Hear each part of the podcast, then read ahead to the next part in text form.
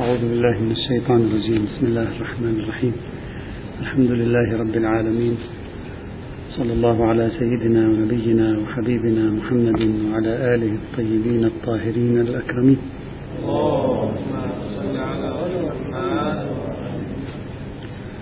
السلام عليكم ورحمة الله وبركاته. في بداية هذا العام آه، لا بأس بكلمة قصيرة تتعلق بموضوع مدخلي ثم بعد ذلك نشرع في البحث. جميعنا يعرف أن أننا جميعا نعيش في إطار نوع من الصراع بين الصراع الظاهر على الأقل بين العلم والدين جميعنا يعرف أننا نعيش في إطار من الصراع الظاهر بين التراث والحداثة. وفي ظل هذا الوضع تواجهنا مجموعة كبيرة من التحديات. في بعض المواقع آه، ربحنا الجولة في بعض المواقع خسرنا جولة. لكن ما أريد أن أشير إليه في بداية هذا العام هي مسألة تتصل بضرورات المرحلة وبحاجتنا إلى إدارة عملية الصراع هذه إذا صح التعبير بكلمة صراع.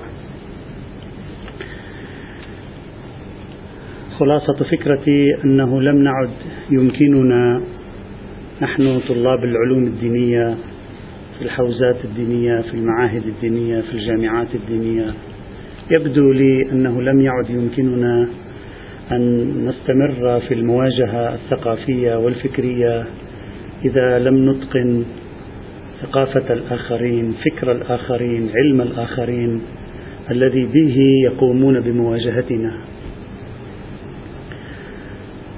لا أقول كل طالب علم يجب عليه أن يتعلم العلوم الأخرى بما هو طالب علم ديني. لا كل إنسان له تخصصه. لكن في هذه المرحلة بالذات لم يعد يمكننا أن نضمن أن ننتصر في هذه الحرب الثقافية. إذا لم نعرف العلم الذي يملكه الآخرون. كثير من الأخطاء التي نقع نحن بها سببها أننا لا نعرف ماذا يملك الآخرون من علم ومعرفة ولا نفهم علومهم ومعارفهم لأننا لم ندرسها في يوم من الأيام. لأنها ليست جزءا من اختصاصنا ليس عيبا أننا لم ندرسها لأنها ليست جزءا من اختصاصنا. لكنها الآن صارت جزءا ضروريا من أدوات حوارنا مع الآخرين من أدوات مواجهتنا للآخرين من أدوات تفاوضنا مع الآخرين ما شئت فعلت. كثير من الأخطاء التي يملكها الآخرون في مواجهتهم للخط الديني أو للخط الإسلامي أيضا ترجع إلى هذه النقطة أنهم لا يفهمون العلوم الإسلامية وأنهم لم يدرسوا هذه العلوم أنهم لم يعرفوا بنية هذه العلوم طريقة التفكير في هذه العلوم أصول هذه العلوم فروع هذه العلوم. لذلك تجدهم عندما يتكلمون قد يتخبطون خط عشواء قد يقعون في أخطاء كثيرة. بسبب عدم معرفتهم بطبيعة العلوم التي يقومون بمواجهتها. لا تهمنا كثيرا الآن أخطاء الآخرين. تهمني لا نقع نحن في خطأ على الأقل، على الأقل. لذلك قناعتي الشخصية المتواضعة أننا اليوم ربما صار يجب علينا جميعا أو بنحو الموجب الأكثرية أن نتخصص في العلوم الجامعية. ليس لأن لأننا لا نحترم تخصصنا بل لأننا لا, لا نقدر ويبدو لن نقدر على المواجهة إن لم نفهم تلك العلوم التي تمثل الحرابة وتمثل الأدوات التي يتم تصفية العلوم الإسلامية أو الدين نفسه من خلالها. إذا لم نملك خبرة تلك العلوم ربما لا ننتصر في هذه المواجهة. دعوتي الشخصية لنفسي لإخواني لكل من يصله صوتي. إذا تسنى لأي واحد منا أن نتخصص في اختصاص جامعي في العلوم التي تمثل اليوم رأس مواجهة مع الفكر الديني. فلا نتوقفن عن القيام بهذا الأمر. العلوم السياسية في علم الاجتماع في علم النفس في العلوم المتصلة بتطور الأحياء فيما يتصل بالفلسفة. أعني بالفلسفة المعنى العام للكلمة وليس فلسفتنا. وليس فلسفتنا. علوم أحيانا قد نضطر إلى علوم غير إنسانية فيزياء الكم. نحن بحاجة أن نفهم ماذا يجري لأن هذه العلوم الآن هي التي تقدم على أنها تستطيع أن تطيح بكل منظومتنا الفكرية وبكل عقائدنا الدينية. إذا لم نكن نملك جوهر تفكير هذه العلوم. إذا لم تكن لدينا الخبرة الكافية في نمط تفكير هذه العلوم في لب لباب هذه العلوم وكيف تتح وكيف يفكر أصحابها ربما لا نستطيع أن نربح الكثير من الجولات القادمة. هذا هذه هي نصيحتي في بداية هذا العام الدراسي وهو عام حوزوي لكنني أنصح نفسي وإخواني أي شخص له المكنة له القدرة أن يدخل في أي من العلوم التي تستطيع إما أن ترفد العلوم الدينية بمزيد من العطاء أو تستطيع أن نستطيع بمعرفتنا لها أن نواجه الأفكار التي تحاول أن تصف الدين في حياتنا وفي حياة الناس اليوم. فلا نتريث ولا نتوقف ولنسارع إلى القيام بهذه الخطوة آه، في أقرب وقت ممكن. مثلا علوم الفقه. اذهب ادرس القانون باختصاصاته. لأنك بحاجة تارة لكي تطور علم الفقه أن تدرس القانون وتارة لكي تبين موقع الفقه أن تدرس القانون. ليس وظيفتنا أن ندرس هذه العلوم نحن تخصصنا العلوم الإسلامية لكن اليوم نحن مضطرون إلى ذلك. مضطرون. لا أقول من العيب أن يكون عالم دين لا يعرف تلك العلوم. أقول لم يعد يمكنه اليوم أن يخوض مواجهة حضارية وحوارية وفكرية بدون أن يملك. هذا هو الواقع وهذه هي ضرورات الواقع التي تفرض علينا أن نفتح تفكيرنا على مثل هذا. وأقصد التخصصات الجامعية في الجامعات الحقيقية وليس في الحوزات المسماة بالجامعات. أقصد الجامعات الحقيقية التي آه، آه، آه، عصبها الحيوي عمودها الفقري تلك العلوم ونمط تفكيرها أن نفهمها من داخلها أن نعيها من داخلها لكي نتمكن من أن نخوض حوارا حضاريا أفضل في المرحلة القادمة إن شاء الله تعالى. أما الحوزات العلمية المسماة بالجامعات فهذه نحن ندرسها. نحن في الحوزة العلمية ليس هناك شيء جديد. أتكلم عن شيء خارج إطار ما هو ثبوتا حوزة علمية وإثباتا جامعة.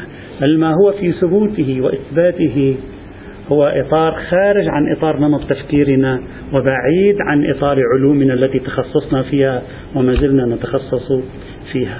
هذه هي كلمتي الأولى في هذا العام الدراسي الذي آمل إن شاء الله تعالى أن نوفق جميعا لكسب العلم وكسب المعرفة وكسب المزيد من إمكانات التطوير والتجديد والتفكير بما هو أسلم إن شاء الله تعالى. عودا أو عود على بدء. العام الماضي شرعنا بالحديث عن موضوع فقه المصلحة ونظرية المقاصد. وقد فصلنا مباحث فقه المصلحة ثم قلنا بعد ذلك نشرع بمباحث فقه المقاصد. في فقه المصلحة الذي انتهينا منه بالعام الماضي في حوالي 86 درس تحدثنا عن المصلحة بوصفها أساسا في التشريع قاعدة تبعية الأحكام للمصالح والمفاسد. تحدثنا عن المصلحة بوصفها قاعدة في الاجتهاد تحدثنا عن نظريات المصالح المرسلة ونظريات سد الذرائع ونظريات العلاقة بين النص والمصلحة. تحدثنا عن المصلحة بوصفها أساسا في السياسة الشرعية والإدارة التطبيقية تكلمنا عن ما يتصل بهذا الموضوع.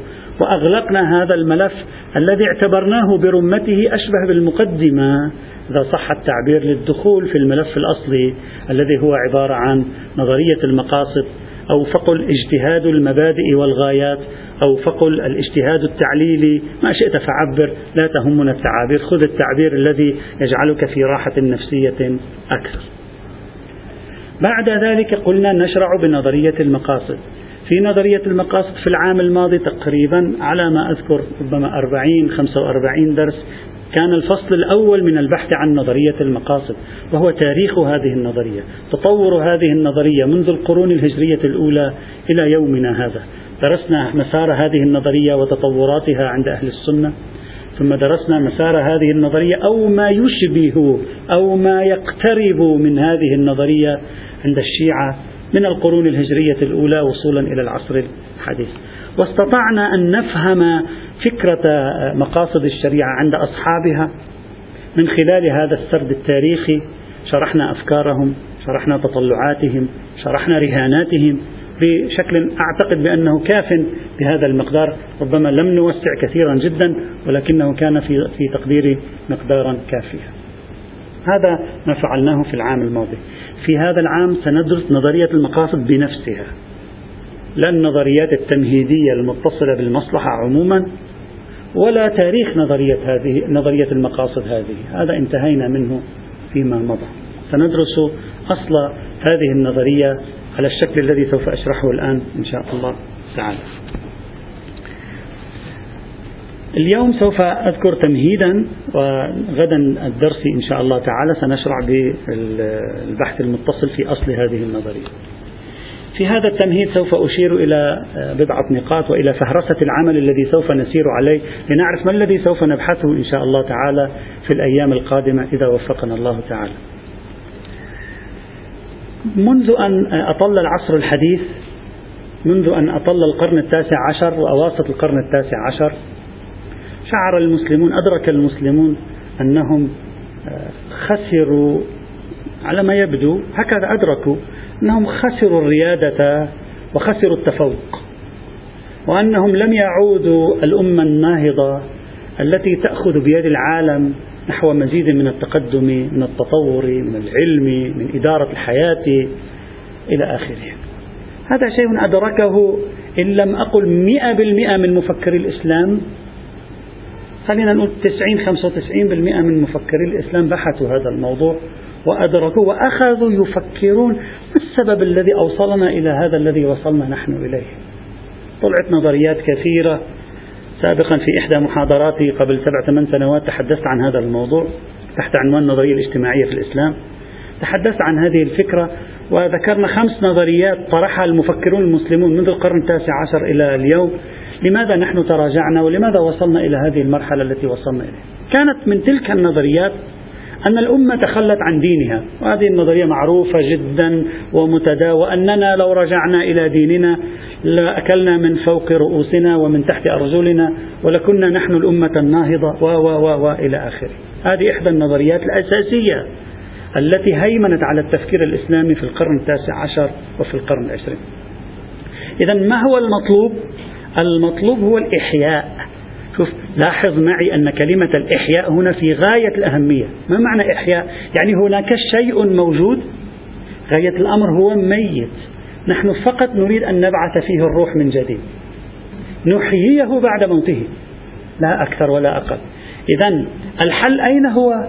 الحل هو في داخل منظومتنا الفكرية الإسلامية.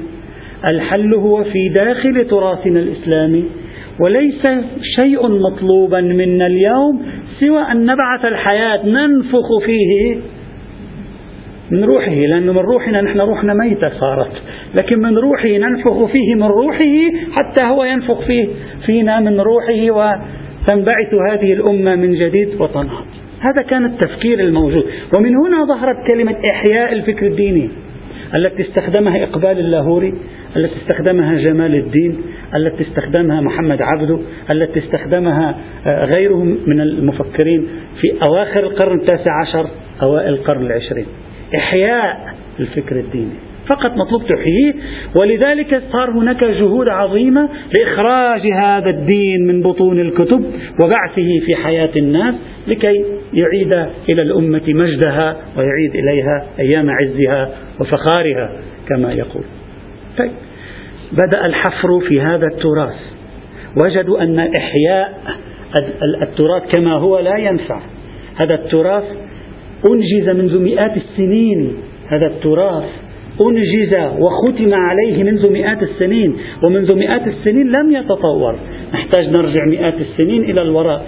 نبحث بتعبيرنا العامي. نفحص. نحفر في في التراث لكي نستخرج علاجات لواقعنا. بدأ الحفر. وهذا الحفر يحتاج إلى استخراج أشياء. علينا أن نقوم بتطويرها أيضا. واحدة من الأشياء التي تم حفرها واستخراج من بطن هذا التاريخ الإسلامي نظرية مقاصد الشريعة. وقالوا نحن ببركة ليس ببركة مقدمة الحكمة ببركة نظرية مقاصد الشريعة. قالوا نستطيع أن نعيد النهضة في الأمة ونلملم هذا الوضع المتردي ونعيد النشاط ونطور الاجتهاد ونرجع إلى سابق مجدنا وعزنا. واحدة كانت من النظريات محمد عبده فعل ذلك محمد رشيد رضا فعل ذلك محمد عبد الله دراز فعل ذلك ثم جاءت الأجيال اللاحقة بعد هؤلاء. هذه الفكرة التي حصلت. أغلب الكتابات التي كتبت حول مقاصد الشريعة إحيائية. لماذا؟ لأن عقل المفكر المسلم في القرن التاسع عشر وجزء كبير من القرن العشرين كان يريد أن يحيي ذلك المخلوق القوي لكنه ميت الذي بإحيائه يمكن أن ترجع إلينا الحياة. فأغلب الكتابات إحيائية. ماذا قال الشاطبي؟ ماذا قال الجويني؟ ماذا قال الفخر الرازي ماذا قال الغزالي؟ جماليات نظرية المقاصد عناصر القوة في نظرية المقاصد تاريخ نظرية المقاصد وإلى آخره. دعوة إلى إحياء نظرية المقاصد دعوة إلى تعليم نظرية المقاصد في المدارس والجامعات وكان آخر شخص مساهما قويا في الإحياء هذا كما قلنا في آخر درس في العام الماضي على ما أظن الدكتور أحمد الريسوني الذي هو الآن رئيس اتحاد علماء المسلمين في العالم. طيب. هذا هذا المزاج الإحيائي لكن إحياء ميت كان قويا قبل سبعمائة عام. لا يعني أن هذا القوي قبل سبعمائة عام لو أحييناه سيكون قويا اليوم. تماما كما يقول الشيخ المطهري. الشيخ الطوسي أعلم الفقهاء في زمانه. لا يعلم أنه لو بعث اليوم لكان يجوز تقليده. ربما لو قارناه اليوم مثلا بالسيد الخوئي مثلا لربما آه، كان هو يجب عليه أن يقلد بتعبير الشيخ المطهري رضوان الله تعالى عليه. إذا لا نستطيع أن نتأكد أن نظرية طمرها النسيان سبعمائة عام. إذا أحييناها بإمكانها أن تستجيب لمتطلبات المرحلة القادمة. حتى لو كانت في تلك المرحلة قد استجابت لمتطلباتها. حتى لو سلمنا جدلا. هذا هذا أمر مهم جدا. أي نظرية تريد أنت أن تحييها؟ إذا كان الفاصل الزمني بين زمان إنتاجها وزمان إحيائها كبيرا فمن غير المعلوم أن تكون مجدية. أن تعيد فقط صياغتها في زماننا وتقدمها للعالم بنفس المضمون الذي قدمه الشاطبي ومن قبل الشاطبي الجويني والغزالي. ما معلوم أن تنجح.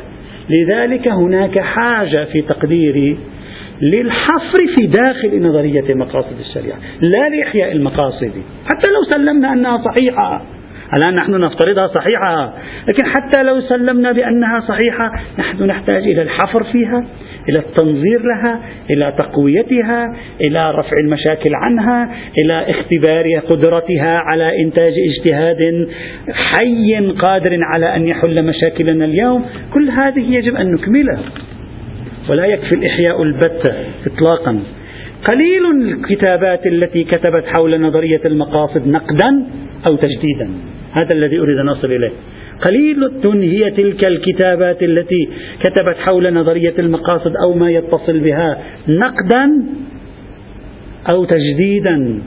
وأغلب الكتابات عرض تحليل تجميل إحياء.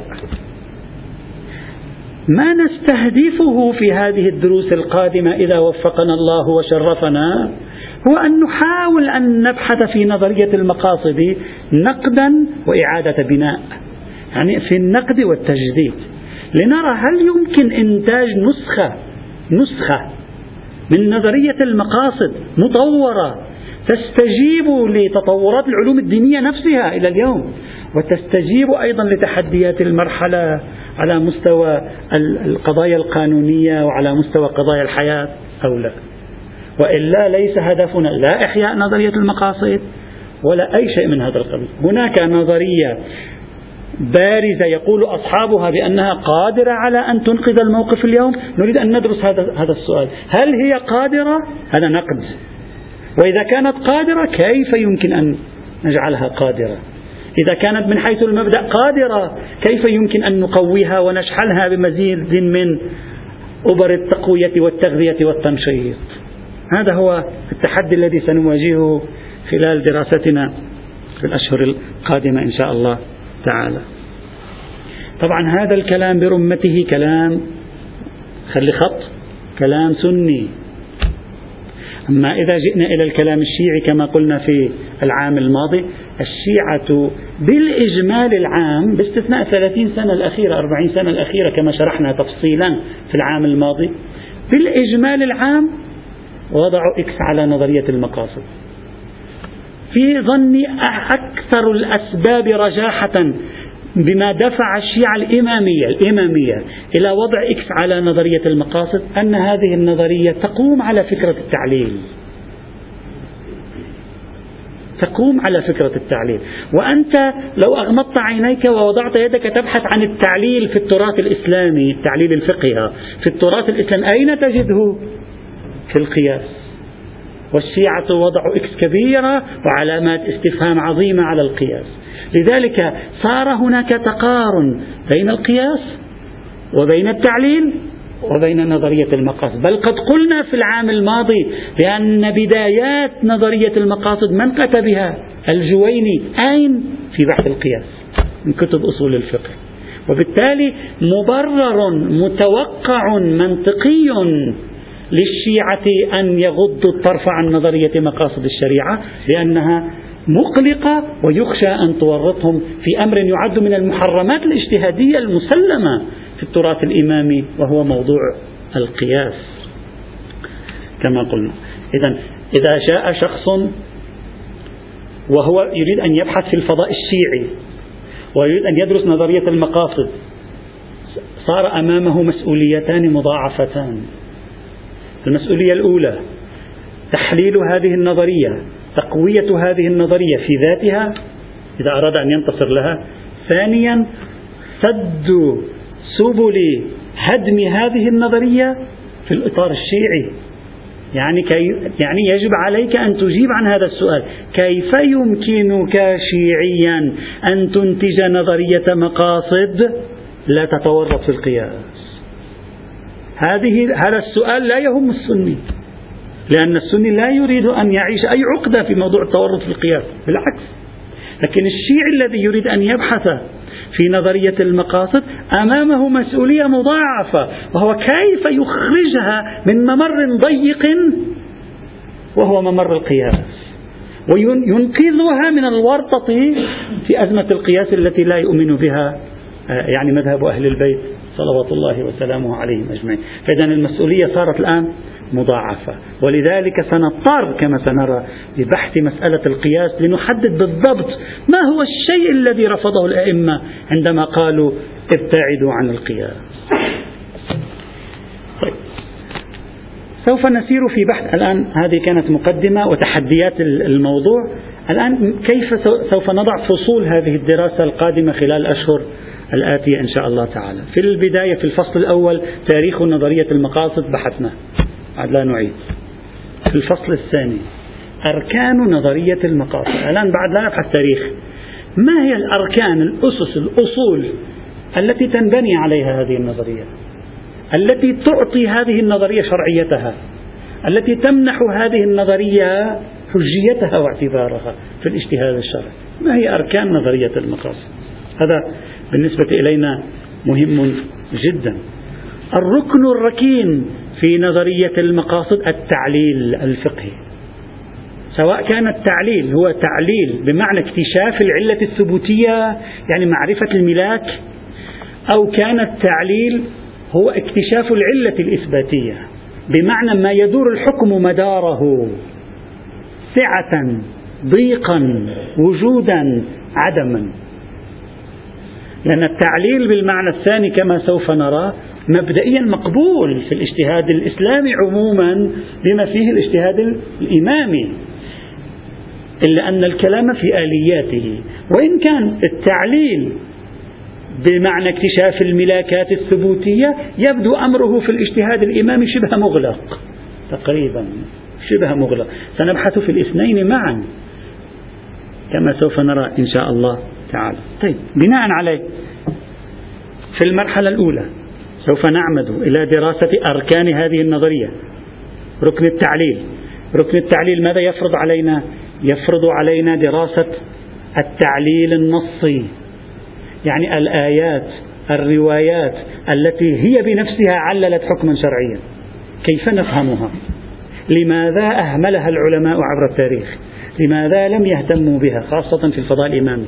ما هي الأسباب؟ ما هي المبررات؟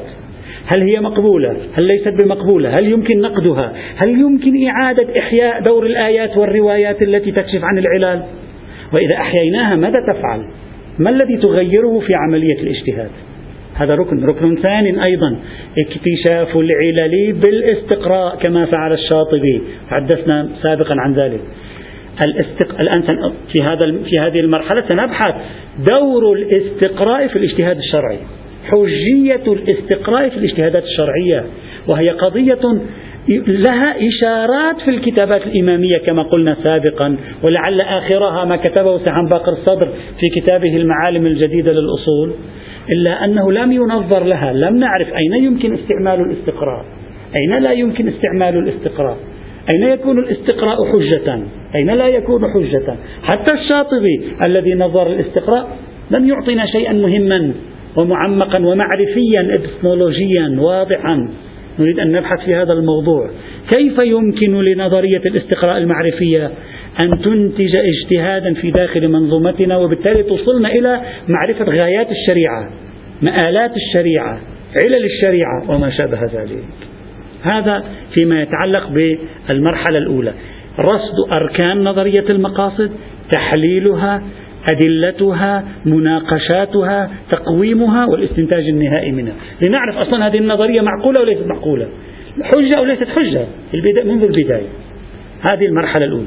في هذه المرحلة الأولى مرحلة ثانية مكملة لها أو جزء ثان مكمل لها وهو إذا كانت هذه الأصول التي تبرر لاستخدام منهج التعليل الفقهي. إذا كانت صحيحة هل تواجهها أدلة أخرى ناهية؟ هل تواجهها عوائق مانعة؟ هنا يأتي بحث القياس. هنا يأتي دور العقل في الاجتهاد. دين الله لا يصاب بالعقول. هذا لا بد أن نبحثه. هذه الروايات لا بد أن نبحثها. وقد قلنا في العام الماضي من النادر أن تجد كتابا جمع كل روايات القياس ومعرفة الله بالعقل وحققها سندا مصدرا متنا دلالة مقارنة إلى آخره. وفقط عادة يطلقون تعابير 500 رواية في النهي عن القياس. نريد أن نعرف في 500 رواية. توجد 500 رواية أو لا؟ توجد أو لا توجد؟ ما معناها؟ هل هي متعارضة فيما بينها؟ أو ليست متعارضة. ما هي دلالاتها؟ قلنا في العام الماضي بعضهم جعل القياس بالمعنى المشهور الآن في الوسط الإمامي. وبعضهم قال القياس الذي نهت عنه نصوص أهل البيت عليهم السلام فقط حصة خاصة وهو استعمال العقل في معرفة الملاكات لمواجهة حكم شرعي منصوص بالأدلة اللفظية. هذا هو القياس المنهي عنه. إذا هذا هو القياس المنهي عنه. نسبة التصالح بين الفقه الإمامي والفقه السني صارت عالية في موضوع القياس. تغيرت كل الخارطة. فتحت بابا لنظرية المقاصد. إذن ضروري. لا يمكننا أن نمر شيعيا على نظرية المقاصد دون أن نبحث هذا الموضوع. وهو موضوع شيق حساس خطير مشتعل ملتهب. فنهدئ أعصابنا فيه حتى نأخذ نفس طويل لنرى ما الذي يمكن أن نتوصل إليه في هذا الموضوع. في هذا الإطار هذه المرحلة الأولى أركان النظرية وموانع هذه الأركان نحن مجبرون أن نختم هذه المرحلة بماذا؟ نختمها بالبحث. ولو بشكل من الأشكال في سلسلة من القواعد قلنا في العام الماضي مطروحة نستعملها جميعا وربما 90% منا لا يفهمها نستعملها لكن ربما وليست مفردة في التصنيف في كتب الأصول غالبا ليست مفردة بالتصنيف في كتب الأصول.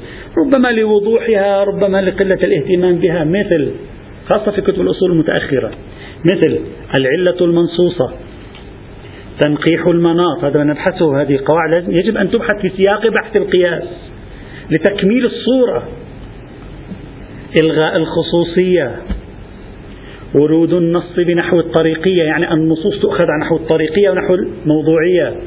تحريم الشطرنج يؤخذ على نحو الطريقية لمطلق القمارية أو على نحو الموضوعية لعنوان الشطرنجية. من القواعد التي يمكن أن نفهمها في هذا الإطار؟ قياس الأولوية مناسبات الحكم والموضوع لكلنا نستخدم هذه الكلمة حدا فاهم معذرة من باب المزاح. ربما يعني أنا شخصيا مثلا ربما أستخدمها ما فاهم شيء في الموضوع. بمناسبات الحكم والموضوع هكذا. يابا هذه مناسبات الحكم والموضوع ما هي ضوابطها هل هي شيء مستقل قائم بنفسه أو هي محض استظهار عرفي؟ ليس قاعدة أصلا. استظهار عرفي موردي تسميه أنت مناسبات الحكم والموضوع. وربما القائل بالقياس هم يستخدم نفس الكلمة إذا أردت أنت. بإمكانه أن يستخدم في بعض الموارد على الأقل. كيف نميز بين القياس وبين مناسبة الحكم والموضوع؟ مذاق الشارع. روح الشريعة. الفهم البيئي والاجتماعي للنص بحسب تعبير الدكتور الفضلي والشيخ محمد والشيخ محمد جواد مغنية رحمة الله عليهما. مبدأ التعدي عن حرفية النص مبدأ التعدي عن حرفية الشيخ المطهري تبعا كلمات الوحيد البهبهاني يسخر ببعض الإخبارية الذين يكتبون على الكفن إسماعيل يشهد أن لا إله إلا الله. يسخر ببعض الإخبارية إسماعيل. تبعا للشيخ الوحيد متأثرا بالوحيد البهبهاني. متأثرا بالوحيد البهبهاني الذي عرض صورة لمتطرفي الأخبارية ولم يعرض صورة لمعتدلي الأخبارية. ليس كل الأخبارية هكذا أبدا. لكن على أي حال. طيب. أنت في كلمة إسماعيل عندك حساسية وكل الأواني تطهر بطريقة إلا الطست يعني الطست هذا اللي هو له شكل خاص له حكم خاص في الشرع. لأن رواية وردت في الطست فتأخذ الطست أنت الطستية هذه مأخوذة عن حول الموضوعية فلماذا هنا تقول حرفية النصوص؟ هنا لا تقول حرفية النصوص. ما الفرق بينهما؟ كيف أعرف الفرق؟ هل هي مسألة استصغارية عرفية؟ أو هي قواعد؟ إذا لم يكن هناك قواعد كل إنسان يرجع إلى ما يفهمه حينئذ وينسبه للعرف. إن كانت هناك قواعد فيجب أن تبين ثم كل هذه يجب أن تميز عن القياس. كلها يجب أن تميزها لي بشكل دقيق واضح عن إشكالية القياس التي نهى عنها أهل البيت عليهم السلام. دور السياقات الزمكانية في عصر الناس مقاصد الرسول الشخصية التبليغية هذه كلها لابد أن ندرسها في هذا الإطار. فإذا الأركان الموانع ومن جملة الموانع بل أساس الموانع القياس. يتفرع عن بحث القياس سلسلة من القواعد لابد أن ندرسها وندرس النسبة بينها وبين القياس وكيف نميز بينها. هذه كلها مهمة. ويوجد مانع آخر غير القياس نشير إليه لا بأس وهو اتهام المقاصديين بأن نتيجة نظرية المقاصد هي العلمنة وتاريخية الشريعة. أن المقاصديون اتهموا بأن نتيجة نظرياتكم توصل إلى العلمانية. أقصد بالعلمانية هنا ليس فصل الدين عن الدولة أقصد بالعلمانية مرجعية العقل دون النص. يعني نهاية كلامكم النص لم يعد له قيمة. النص هذا صار مثل خرقة مترهلة. أي واحد بإمكانه أن يمر وليست ثابتة قوية محكمة لا يمكنك أن تخترقها. أشبه بخرقة مترهلة يمكنك أن تمر بها. كل شيء تقول لي نرجع للعمومات والمفهوم الكلي والقاعدة العامة وهذه كلها تطبيقات وهذه كلها أمور تاريخية. ماذا بقي من هذه الشريعة؟ هذه تهمة وجهت للمقاصديين. هل النظرية المقاصدية لو تمت أركان حجيتها تورطنا في العلمنة بمعنى استبدال مرجعية النص بمرجعية العقل عملا وليس إعلانا؟ أو لا. هذا إشكالية لا بد من عرضها أيضا. وفي هذا السياق نختم آه، هذه النقطة من البحث ب آه، ما يتعلق بالتعبد والتعقل في الدين. لأن هذه عندما نصل إلى هنا ستصبح صورة النصوص الشرعية بين طريقين. إما أنك تقول النصوص الشرعية مجال إعمال التعليل فيها ضيق فأنت تعبدي كثيرا. وإما أن تقول النصوص الشرعية مجال التعليل فيها واسع فأنت تميل إلى التعقلية. التعقلية لا بالمعنى المخارج للنص بل بالمعنى المقاصدي المداخل للنص. فهنا لابد أن نبحث ولو إجمالا في القضية التي بحثت في علم الكلام الجديد وهي قضية التعقل والتعبد في الدين كما أشرنا مطلع العام الماضي. هذا المرحلة الأولى. في المرحلة الثانية سنبحث نتائج وتأثيرات نظرية المقاصد على فرض ثبوتها بالمعنى الذي يصح منها إذا صحت. وسنبحث ذلك في أربعة محاور. المحور الأول تأثير نظرية المقاصد وما يشبهها في فقه النظرية وفقه النظام أو فقه النظم. هل تؤثر هذه النظرية في صناعة فقه نظام في صناعة فقه نظرية أو لا وكيف؟ خاصة أن هذه النظرية تستخدم أسلوب التركيب بين الأجزاء على طريقة الاستقراء كما سوف نأتي. اثنين دور نظرية المقاصد في حل التعارض بين الأخبار وهو ما يسمى عند المقاصديين بالترجيح بالمقاصد. إذا عندنا رواية تقول ألف ورواية تقول باء. هل يمكن أن أرجح الرواية ألف على الرواية باء لأن الرواية ألف موافقة للمقاصد الكلية للشريعة أو للمقاصد الكلية لباب الحدود أو للمقاصد الكلية في باب هنا أو هناك أو لا؟ هذا ما يسمى بالترجيح بالمقاصد. مثل الترجيح بموافقة الكتاب. أنت ترجح رواية على رواية نتيجة موافقة واحدة منهما للكتاب. هل ممكن الترجيح بالمقاصد أو لا؟ مثلا نحن عندنا في التراث الإمامي تعبير موجود عند بعض العلماء. يقولون وهذا الحكم أوفق بأصول المذهب. يعني يثبتون هذا الحكم لأنه أوفق بأصول المذهب. أو أوفق بقواعد المذهب. ما معنى أوفق؟ يعني ربما يقول منسجم مع كليات المذهب مع أصول المذهب مع القواعد العامة الأطر العامة للمذهب. فهل انسجام رواية مع الأطر العامة للشريعة التي توصل إليها المقاصد موجب لترجيحها على رواية معارضة؟ أو لا هذا يساعد كثيرا بناء على رأيهم في حل التعارضات. ثالثا قواعد الوثوق في باب الحديث في باب الشهرة في باب الإجماع. إذا كانت فتوى أو رواية موافقة للمقاصد يرتفع حجم الوثوق بها. إذا كانت مخالفة للمقاصد ينخفض حجم الوثوق بها بناء على ثبوت نظرية المقاصد. لأن كلما كان الحديث على عكس الغايات والمآلات التي يريدها الشارع كلما كان احتمال صدوره أقل. طبعا هذه الفكرة مقاصدية. أنت الآن لا تفكر بطريقة مقاصدية تعتبرها لماذا؟ تخصيص. مباشرة. أنت ما تشعر فيها الآن. لكن لما نمر أشهر متعددة الآن ونفهم مقصودهم سنشعر أنهم عندما يقولون هذه الفكرة منسجمة مع الأصول المقاصدية فهذا يعطيها مرجح. مرجح يعني ماذا؟ يعني زيادة في الوثوق. بينما لو كانت مخالفة يعطيها ضعفا في الوثوق. سنفهم مرادهم سنرى هل هذا صحيح أو ليس بصحيح. والنتيجة الرابعة المستخرجة من نظرية المقاصد طبعا غير الاجتهاد أصل الاجتهاد المقاصدي فقه الحيل الشرعية. فسوف نبحث في حجية فقه الحيل الشرعية في ضوء فقه المقاصد إذا صح فقه المقاصد. هذا كله فيما يتعلق بمسار البحث الذي سوف نسلكه إن شاء الله تعالى. ابتداء من يوم السبت بإذن الله سوف نبدأ. بتفكيك أركان نظرية المقاصد بنيات حجية هذه النظرية ونشرحها واحدة واحدة أدلتها مناقشاتها تقويمها وما شابه ذلك إن شاء الله تعالى. هذا آه، مدخل اليوم نكتفي بهذا القدر ومن نبدأ والحمد لله رب العالمين.